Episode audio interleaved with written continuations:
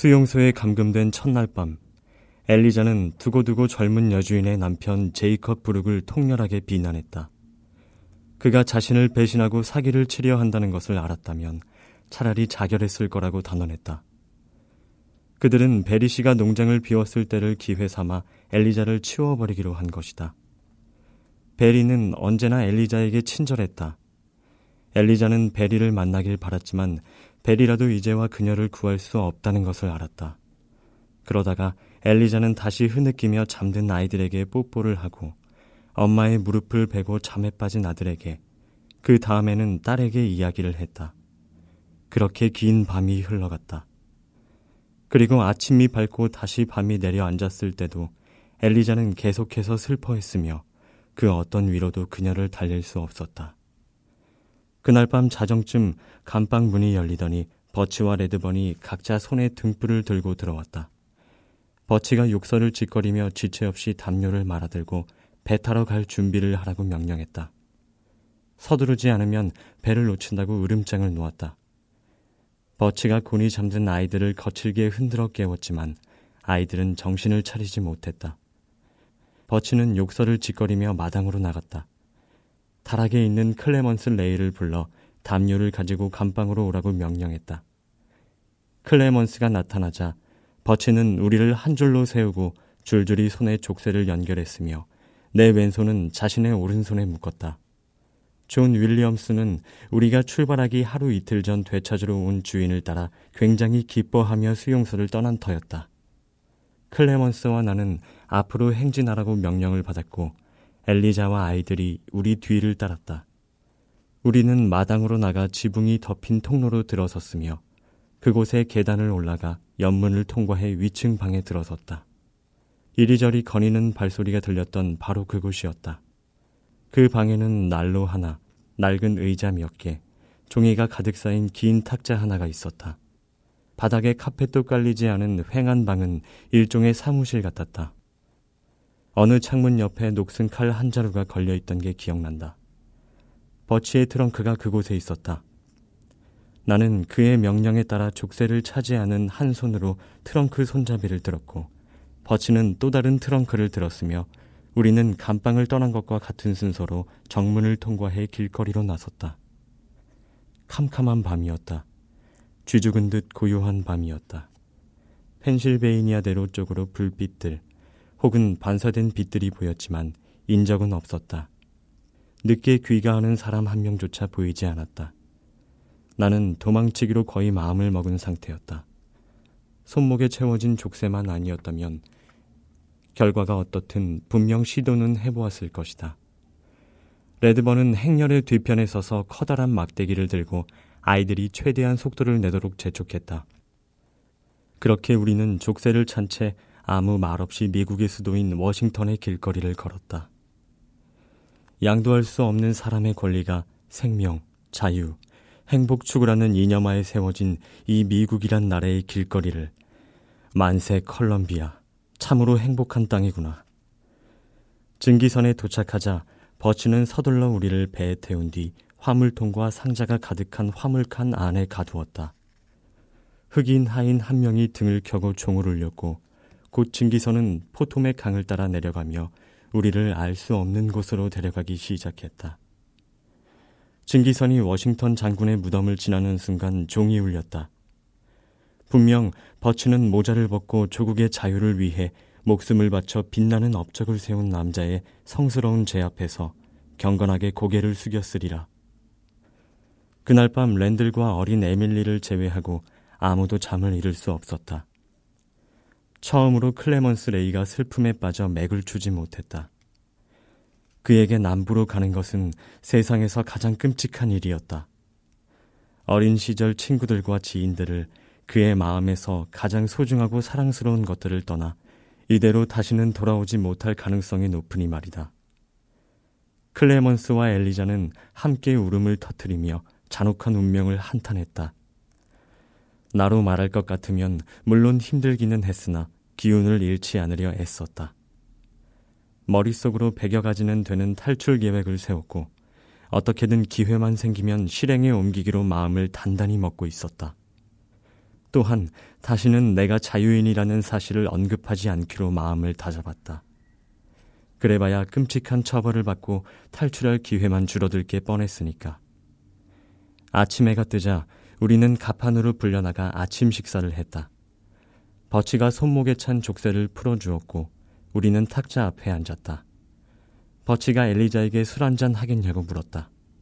엘리자는 정중하게 사양했다. 식탁에는 정막만 감돌았다. 다들 입도 벙긋하지 않았다. 우리 식사 시중을 들던 몰라토 여자가 우리가 안쓰러워 보였던지 기운을 내라고 그렇게 축 처져 있지 말라고 달랬다. 아침 식사가 끝나자 족쇄가 다시 채워졌고 버치는 우리에게 배꼽을 쪽 가판에 있으라고 명령했다. 다들 상자 위에 모여 앉았지만 버치 때문에 여전히 묵묵히 입을 다물고 있었다. 이따금씩 증기선의 승객 한 명이 우리 쪽으로 걸어와서는 한동안 우리를 쳐다보다가 아무 말 없이 돌아섰다. 아주 화창한 아침이었다. 강을 따라 난 들판은 내가 한 해에 그 계절에 늘 보던 것보다 훨씬 더 일찍 푸르른 초록으로 뒤덮여 있었다. 태양은 따사롭게 빛났으며 새들은 나무 위에서 지저귀었다. 행복한 새들. 나는 그 새들이 부러웠다. 내게도 날개가 있어 공중으로 날아올라 더 서늘한 북쪽에서 애비가 돌아오길 기다리는 새끼들에게 날아갈 수 있기를 얼마나 간절히 바랐던가. 오전 중에 증기선은 아퀴아 크리크에 도착했다. 그곳에서 승객들은 마차로 갈아탔는데 버치와 그가 거느린 다섯 명의 노예는 따로 마차 한 대에 올랐다. 버치는 엘리자의 아이들과 웃고 떠들었고 한 정류지에서는 그 아이들에게 생강빵을 사주기까지 했다. 버치는 내게 고개를 들고 빠릿빠릿한 표정을 지으라고 했다. 고분고분한 태도를 보이면 좋은 주인을 얻을 수 있을지도 모른다면서 나는 아무 대꾸도 하지 않았다. 나는 그자의 얼굴이 증오스러웠고 그 얼굴을 쳐다보기도 싫었다. 그저 구석에 앉아 언젠가 내 고향 땅에서 이 독재자를 맞닥뜨리는 날이 오기를 남몰래 희망했다. 프레더릭스 버그에 도착한 우리는 역마차에서 기차로 갈아탔고 어둠이 내리기 전에 버지니아 주의 주요 도시인 리치몬드에 도착했다. 기차에서 내린 우리는 길을 걸어 어느 노예 수용소로 갔다. 기차역과 광 사이에 있는 수용소인데 그곳의 주인은 구딘 씨였다.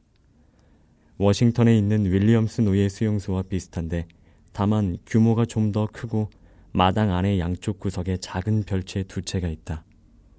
이런 별채는 노예 수용소 마당에 흔히 있는 것인데 매매를 하기 전 구매자들이 인간 가축을 검사하는 용도로 사용되는 곳이다. 말을 살 때와 마찬가지로 노예의 건강 상태가 좋지 못하면 몸값이 떨어진다.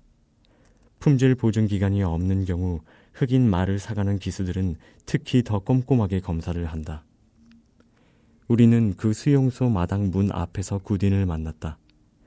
땅딸막한 체구에 얼굴은 둥글고 투실투실했으며 검은 머리카락에 검은 구렛나룻, 그자 소유의 흑인들만큼이나 까만 얼굴이었다. 냉정하고 날카로운 인상의 쉰 정도 되어 보였다.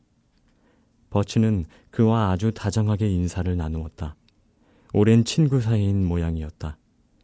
다정하게 악수를 나눈 다음 버치는 일행을 좀 데려왔다면서 배가 몇 시에 떠났는지 물었고 구디는 다음 날 이맘때쯤 떠날 것이라고 대답했다. 그런 다음 구디는 나를 돌아보더니 내 팔을 잡고 돌려 세워 물건을 감정하는 듯 내 몸값이 얼마나 나가는지 계산하듯 예리한 눈으로 살펴보았다. 어이, 어디서 왔지? 순간 나는 아무 생각 없이 대답했다. 뉴욕이요. 뉴욕이라고. 거기서 뭘 했는데. 그가 놀라며 물었다. 순간 버치가 화난 표정으로 나를 쳐다보았고 그 의미는 이해하기 어렵지 않았다. 나는 얼른 둘러댔다. 아, 한 번 가본 것 뿐입니다. 그저 뉴욕에 가본 것 뿐이며 뉴욕이나 그 외의 자유주 출신은 아니라는 투로. 그러자 구디는 클레먼스, 그 다음에는 엘리자와 아이들을 각각 살펴보며 이런저런 질문을 던졌다. 그는 에밀리를 보고 아주 좋아했다. 그 아이의 사랑스러운 외모를 본 사람이라면 누구나 그렇듯이 말이다. 에밀리는 내가 처음 본 순간처럼 말끔한 모습은 아니었다. 머리카락이 다소 헝클어져 있었다. 흐트러지긴 했지만 풍성하고 부드러운 머리카락이 감싸인 아이의 얼굴은 여전히 사랑스럽게 반짝반짝 빛났다. 물건이 꽤 괜찮네. 끝내주게 좋아. 그는 점잖은 기독교인이 사용하지 않는 저속한 단어까지 써가며 강조했다. 그런 후 우리는 마당 안으로 들어갔다. 서른 명쯤은 될 법한 꽤 많은 노예들이 마당 안을 거닐거나 헛간 아래의 벤치에 앉아 있었다. 모두들 깔끔한 차림새였다. 남자들은 모자를 쓰고 있었고 여자들은 머리에 손수건을 두르고 있었다.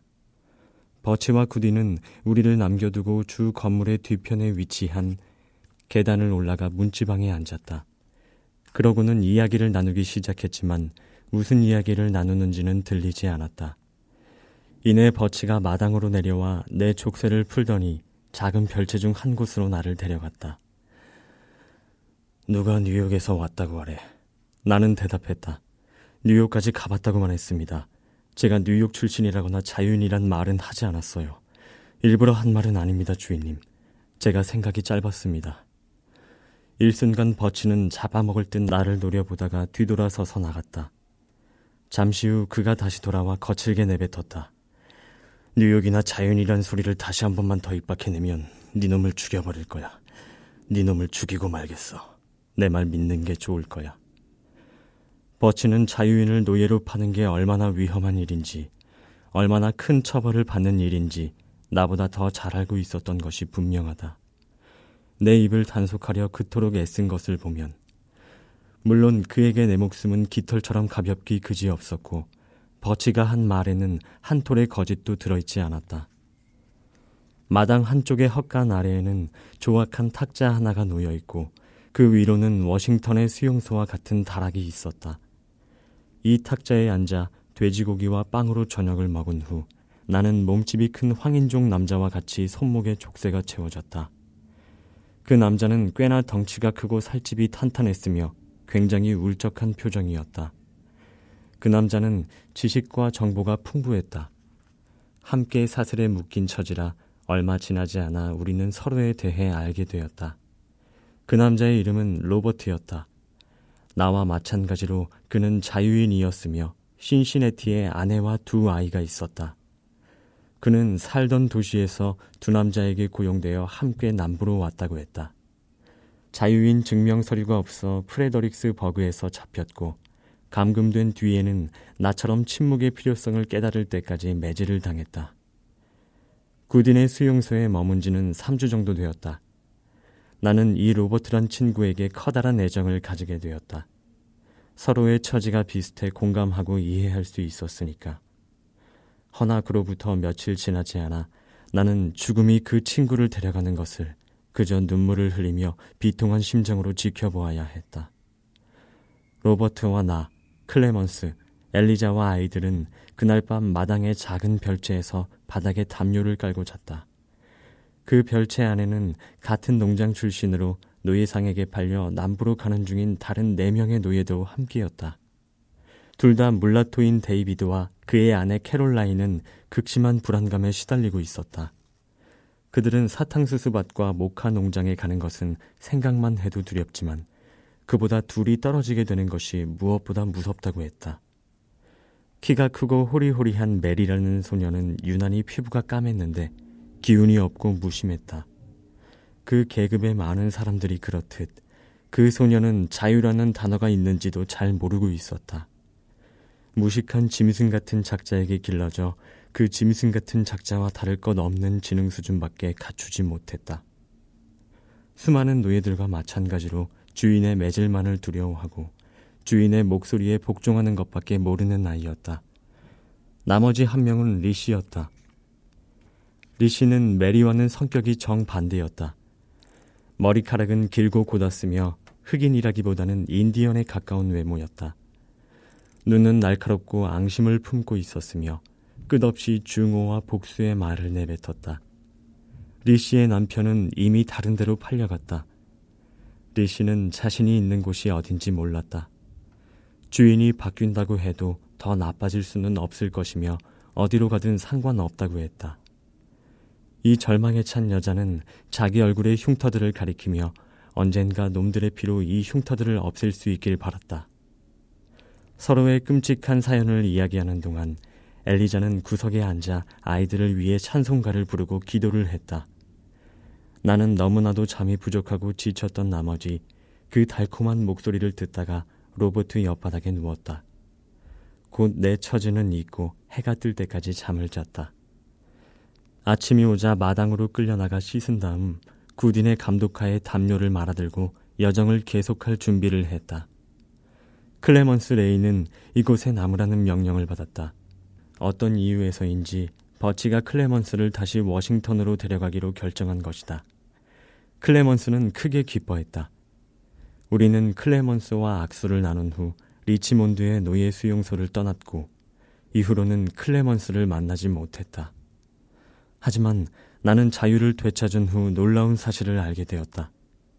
클레먼스가 탈출에 성공해 자유의 땅 캐나다로 가는 길에 사라토가에 있는 내 처남의 집에서 하룻밤을 머물며 나를 마지막으로 만난 장소와 내 처지를 알려주었다는 것이다.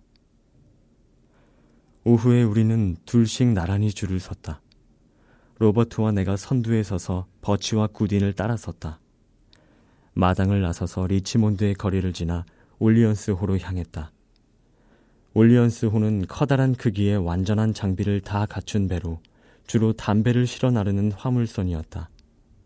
5시쯤 모두 배에 올랐다. 버치가 우리에게 각각 양철컵 하나와 숟가락 하나를 나누어 주었다. 그 배에는 클레먼스를 제외한 수용소에 있던 노예 40명 전부가 타고 있었다. 나는 빼앗기지 않은 작은 주머니 칼로 양철컵에 내 이름 이니셜을 새기기 시작했다. 일행들이 그 즉시 내 주변으로 몰려들어 자기 컵에도 이름을 새겨달라고 부탁했다. 나는 그들이 자신의 이름을 잊지 않도록 일일이 컵에 이름을 새겨주었다. 밤이 되면 버치는 우리 모두를 화물칸에 몰아넣은 뒤 그 문의 빗장을 걸어 잠갔다. 우리는 상자 위나 담요를 펼 수 있는 여유만 있으면 바닥 어디든 자리를 깔고 누웠다. 버치는 리치몬드까지만 우리와 동행한 뒤 클레먼스를 데리고 워싱턴으로 돌아갔다. 그 후로 12년이란 기간이 흐른 뒤인 지난 1월에야 나는 워싱턴 경찰서에서 그자의 얼굴을 다시 마주했다. 제임스 H. 버치는 노예상이었고 저렴한 가격의 남자와 여자, 아이들을 사서 웃돈을 얹어 팔았다. 남부에서는 인간을 사고 파는 장사꾼으로 악명이 자자했다. 이제 그자는 이 이야기에서 사라지지만 이야기가 마무리되기 전에 다시 등장하게 될 것이다. 사람에게 매질을 하는 독재자가 아닌 법정에선 비굴한 범죄자의 모습으로. 다만 법정이 그에게 올바른 판결을 내리지 못했다는 점이 유감스러울 따름이다.